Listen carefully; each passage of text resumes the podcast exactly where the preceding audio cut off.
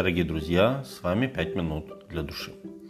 В Нагорной проповеди Иисус Христос говорит «Не собирайте себе сокровищ на земле, где моль и ржа истребляют, и где воры подкапывают и крадут.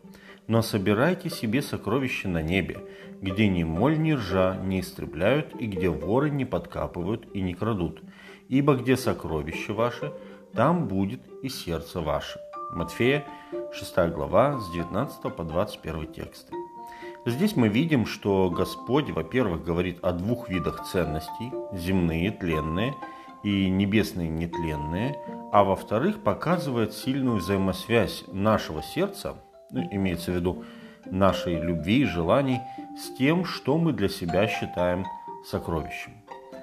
Русское слово «сокровище» означает нечто скрытое от посторонних глаз, очень ценное, но не используемое в данный момент. Подразумевается, что этими благами будут пользоваться в будущем, когда придет так называемый черный день. Ну или, говоря профессиональным языком, сокровища – это стабилизационный фонд.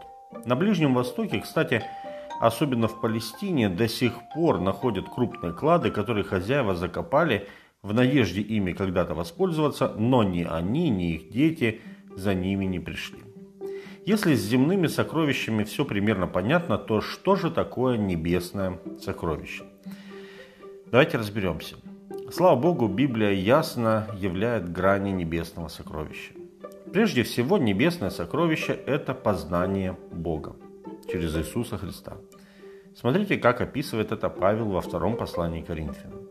«Бог озарил наши сердца, чтобы просветить нас познанием славы Божьей в лице Иисуса Христа. Но сокровище сие мы носим в глиняных сосудах, чтобы преизбыточная сила была приписываема Богу, а не нам.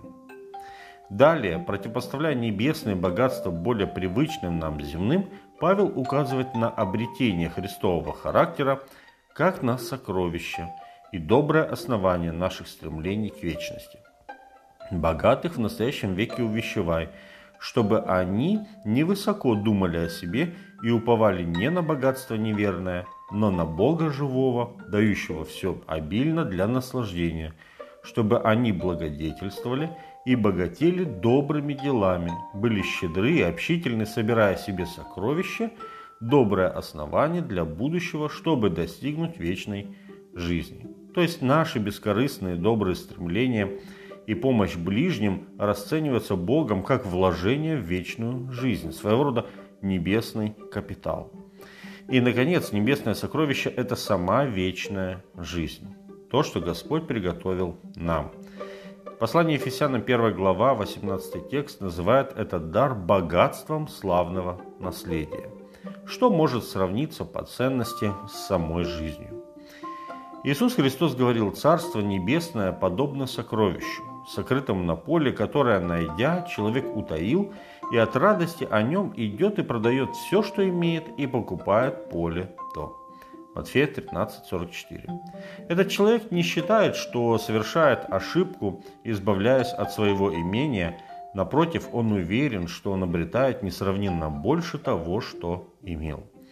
Вот так на практически всем понятном примере Иисус указывает на превосходство вечной жизни – над жизнью временной и небесного сокровища над земным. Где будет сокровище ваше, там будет и сердце ваше. Матфея 6, 21. Чем мы дорожим, дорогие друзья? Что для нас является сокровищем? Пожалуй, это самый жизненно важный вопрос, от ответа на который зависит абсолютно все в нашей жизни. С вами были «Пять минут для души».